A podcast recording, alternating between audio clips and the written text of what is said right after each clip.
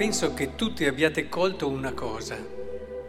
Nel Vangelo sia di oggi, anche già nel Vangelo di ieri sera, della notte santa, il risorto non c'è. C'è un sepolcro vuoto, c'è un angelo che dice alle donne, ad esempio, e anche qui c'è il sudario, tutto, ma il risorto non c'è. E questo credo che sia un dettaglio, chiamiamolo dettaglio, importante. Perché quasi a dirci, sposta la tua attenzione dal risorto a qualcos'altro. Perché se davvero vuoi comprendere questo mistero, allora devi esultare per un'altra verità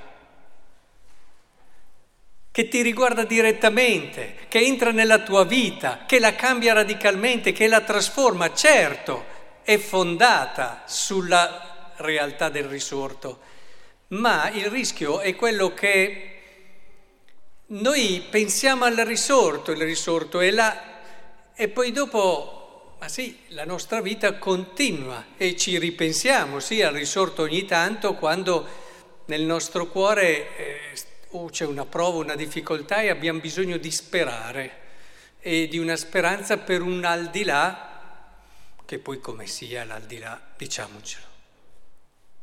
Eh? Come sarà l'aldilà? Nessuno di noi lo sa, nessuno di noi lo sa, ma perché è giusto così.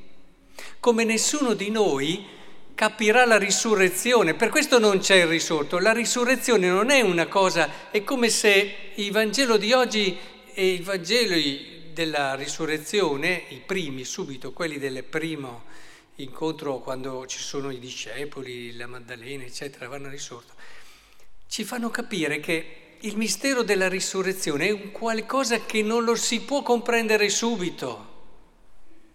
Adesso abbiamo un sepolcro vuoto che però ci parla tantissimo e parla la nostra vita quel sepolcro vuoto lì. E che cosa ci dice? Qual è la cosa che oggi ci fa davvero esultare, che è conseguenza del risorto, ma è lì che vorrei che ci fermassimo oggi. Qual è la cosa che ci fa esultare oggi, che ci fa tornare a casa contenti, pieni di entusiasmo, che non ci fa trattenere eh, la gioia di poter comunicare agli altri che cosa abbiamo scoperto oggi. Che cosa abbiamo scoperto oggi? Abbiamo scoperto che possiamo vivere da risorti, quello sì. E questa, è questo l'annuncio straordinario di oggi. Noi possiamo vivere da risorti e non un domani, che chissà come sarà ma oggi, se vogliamo capire e comprendere come sarà il paradiso, se vogliamo capire e comprendere com'è il mistero della risurrezione, mistero grandissimo, tanto che avete colto no? come la scrittura cerca di farci capire che eh, insomma è un qualcosa di misterioso, il sepolcro vuoto ne una testimonianza, nessuno era presente nel momento della risurrezione, nessuno, ma perché è un mistero unico un mistero che si è consumato tra il Padre, il Figlio e nello Spirito Santo. È come un tornare all'inizio, dove è iniziato tutto. È come se questo mistero della risurrezione si nascondesse in quell'intimità che è al di fuori dei tempi, che è la Trinità. Ma quello che ci arriva, di conseguenza meraviglioso, è che noi possiamo vivere da risorti. Ma vi rendete conto come cambia radicalmente? Eh, se noi, vi dico la tentazione del giorno di Pasqua, veniamo a messa, facciamo tutto, eh, che bello, canti bellissimi, abbiamo un coro stupendo, e poi eh, letture già più o meno sentite, rivediamo della gente, poi oggi bellissimo anche se si riesce con chi si può il pranzo, e, ma però cioè, ok, risorto, speriamo sia una vita, ma questo, diciamocelo, sarebbe troppo poco per essere così contenti. sarebbe troppo poco. Ma se invece io posso vivere da risorto, e come posso fare a vivere da risorto? Il venerdì santo vi ho dato un consiglio concreto. Mettete da parte la risurrezione, cercate di vivere come hanno vissuto gli apostoli, cercate davvero di entrare in quell'esperienza di quell'uomo che ha affascinato tanti, quell'uomo che era diverso da tutti gli altri, quell'uomo meraviglioso che ha messo nel mondo dei criteri di vita che non aveva messo nessun altro, perché ha detto ama il tuo nemico, perché ha detto che eh, se vuoi salvare la tua vita la perderai, ma se la perderai per causa mia la salverai. Quell'uomo che ha guardato con eh, misericordia, direi quasi ammirazione, può sembrare provocatorio, ma quella peccatrice che volevano tutti lapidare e, e, ha detto anche quell'altra che è arrivata lì, gli ha lavato i piedi con questo olio, gli ha asciugati con i suoi capelli, tutti scandalizzati, ma perché ti fai lavare da questa donna? E piacerebbe esserci stato, ma vi dico nel mistero nella preghiera possiamo vedere quello sguardo di Gesù su quella donna quasi ammirato, questa donna ha molto amato, ha detto a tutti, lasciando un silenzio terribile, perché ti mette in moto tanti pensieri. Ma come io questa qui la considero una peccatrice? Quella donna ha molto amato e quindi sono perdonati i peccati. E ha messo un modo di guardare l'altro nuovo ti ha fatto capire che tu dell'altro hai assolutamente bisogno, ne hai un bisogno e non puoi vivere da solo. L'altro è un tesoro, è quel dono che alla fine stai cercando, ma solo se lo guardi da risorto. E, e, e ti ha messo la possibilità di vedere gli anni che ti sono donati come un'opportunità meravigliosa di viverli nella danza dell'amore. In quella danza meravigliosa che riempie, inebria il tuo cuore, ti fa sentire vivo, ti cambia completamente, e radicalmente l'esistenza, ti ha dato la gioia di poter dire io ti perdono, anche se tu mi hai fatto del male che non meritavo, anche se tu ingiustamente mi hai ferito là dove io... Eh, avevo riposto ogni speranza, ogni... Io ti posso perdonare. il macinio lì, eh, mi viene da ripensare a ieri sera, c'è sto macinio e le donne preoccupate. Quel macinio lì che è stato rimosso è quel macinio che hanno dentro al cuore le persone che non riescono a perdonare. E il risorto riesce a togliere anche questo macigno perché sapete meglio di me come vivono male le persone che non sanno perdonare. Ora, la possibilità grande che il Signore ci ha dato è questa la nostra gioia, perché solo vivendo da risorti arriveremo ad incontrarlo, solo vivendo da risorti potremo davvero cominciare a capire come sarà il paradiso. Eh, ci siamo detti all'inizio, com'è? Ma chi lo sa? Per capirlo comincia a vivere da risorto. Magari sarà molto diverso, perché vedete, noi adesso non vivendo da risorti o comunque provando un po', siamo magari all'inizio, a metà, ognuno è al suo punto, abbiamo una certa idea del paradiso, ma che idea è? Pensiamo alle cose che ci piacciono qui e le proiettiamo sul paradiso, giusto? Un po' come diceva Feuerbach, aveva ragione, ateo, convinto, lui diceva i cristiani, in fondo il paradiso non esiste, hanno creato un Dio e un paradiso proiettando là i loro desideri.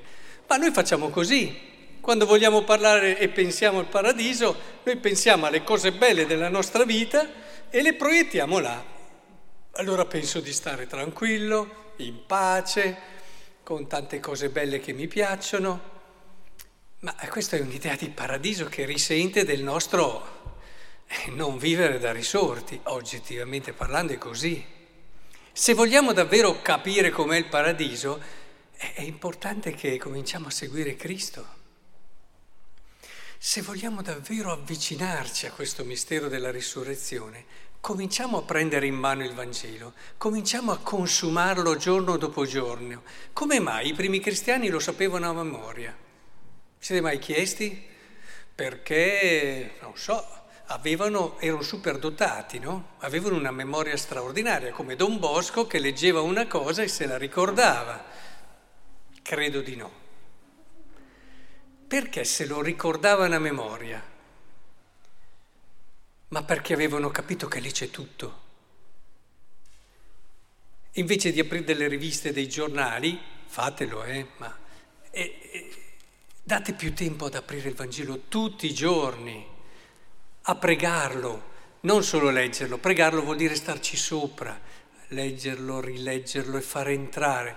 E gli antichi padri parlavano di ruminazio, no? il ruminare la scrittura, la ruminazio ruminare, no? leggerlo, rileggerlo e lasciare che giorno dopo giorno cominci a entrare in noi quella atmosfera diversa che è la vita del risorto, che ci fa guardare il nostro mondo con affetto, con amore, che ci fa non scandalizzare che non serve niente a nessuno, lo scandalizzarsi, ma ci fa entrare nelle difficoltà, entrare nei problemi e affrontarle con quella energia che proprio il Vangelo e quello stile di vita che Gesù ci ha fatto toccare, non ci ha solo raccontato, ci può permettere di portare essere cristiani attivi, vivaci, estremamente concreti nel mondo d'oggi che sorprendono le persone perché a differenza degli altri non fanno i loro interessi. Ma guarda un po', c'era un bello scritto, no? la lettera di Ogneto, che raccontando, primi secoli della Chiesa, raccontando un po' quello che vivevano i cristiani, diceva, ma guarda questi qua, eh, noi siamo lì, facciamo i nostri, cioè, loro invece, eh, noi facciamo, loro invece, eh, mi piacerebbe che si dicesse così, loro invece noi ce la raccontiamo che non si può che vivere così, che bisogna fare continuamente compromessi, che la natura umana è fragile e debole e, e pensiamo che e alla fine siamo uguali identici a tutti gli altri. E certo veniamo a messa, eh? oggi siete venuti a messa, alcuni forse l'unica messa dell'anno, quindi, eh, però che bello se al lavoro cominciassero a dire, ma però lui o lei o nella vita sociale o negli impegni che abbiamo, nella scuola, o, ma mettete tutte le cose, il modo di vivere l'amicizia, il modo di vivere l'amicizia. Lasciatemelo dire, l'amicizia cristiana è già un paradiso, quando è vissuta bene. Insomma, il modo di vivere il matrimonio, che sapete ha come fondamento l'amicizia.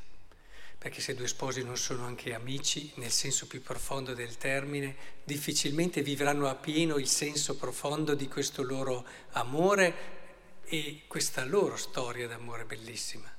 Insomma, tutto quello che noi possiamo gridare al mondo oggi non è Cristo è risorto, ma noi possiamo vivere da risorti. Abbiamo tutto. I sacramenti ci immergono in questo mistero. Non trascurate l'Eucaristia. Ma come si fa a venire a messa una volta all'anno o due? Ma come si fa?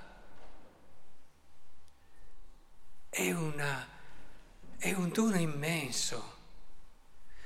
È come lasciare lì ciò che ti può cambiare radicalmente la vita, in quello proprio che tu desideri, quando il tuo desiderio sarà educato.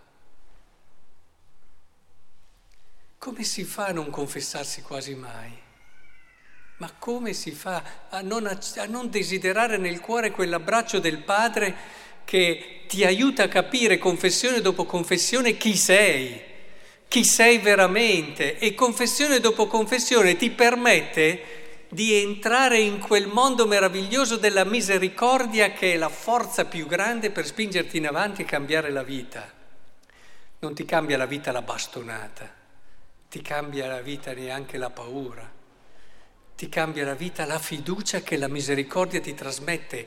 E rinunciare a questo è rinunciare a tanta roba, mamma mia, troppa roba, è rinunciare a vivere davvero una vita piena. E come si fa a non cercare di inserirsi nella nostra comunità come parte attiva? A non dare il proprio contributo perché la nostra comunità sia davvero una famiglia meravigliosa dove arrivi e stai bene. Invece di fermarsi al di fuori e guardarla e magari dire, beh però quello lì va in chiesa ma non è mica quell'altro lì, guarda lì.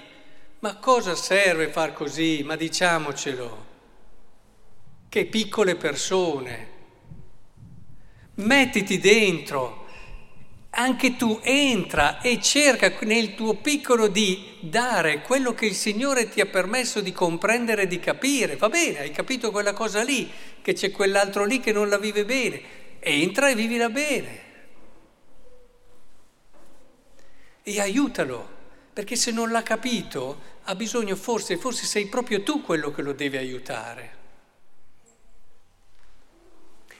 Capite che abbiamo una realtà bellissima, con realtà da, dalla formazione, sapete, la catechesi, con cose che sempre si rinnovano, adesso anche dopo il Covid lanceremo tante iniziative molto belle. Poi dopo la Caritas che si è fatta ammirare non solo dal nostro paese ma da tutta la provincia e, e poi. Abbiamo realtà bellissime che stanno crescendo e abbiamo, abbiamo davvero la possibilità di renderle ancora più belle grazie a voi. E questo cominciare a entrare nella prospettiva della risurrezione, che ci dà un respiro meraviglioso. Forse allora cominceremo a capire e ci sarà dato di incontrare il risorto e di comprendere che cosa ci aspetta.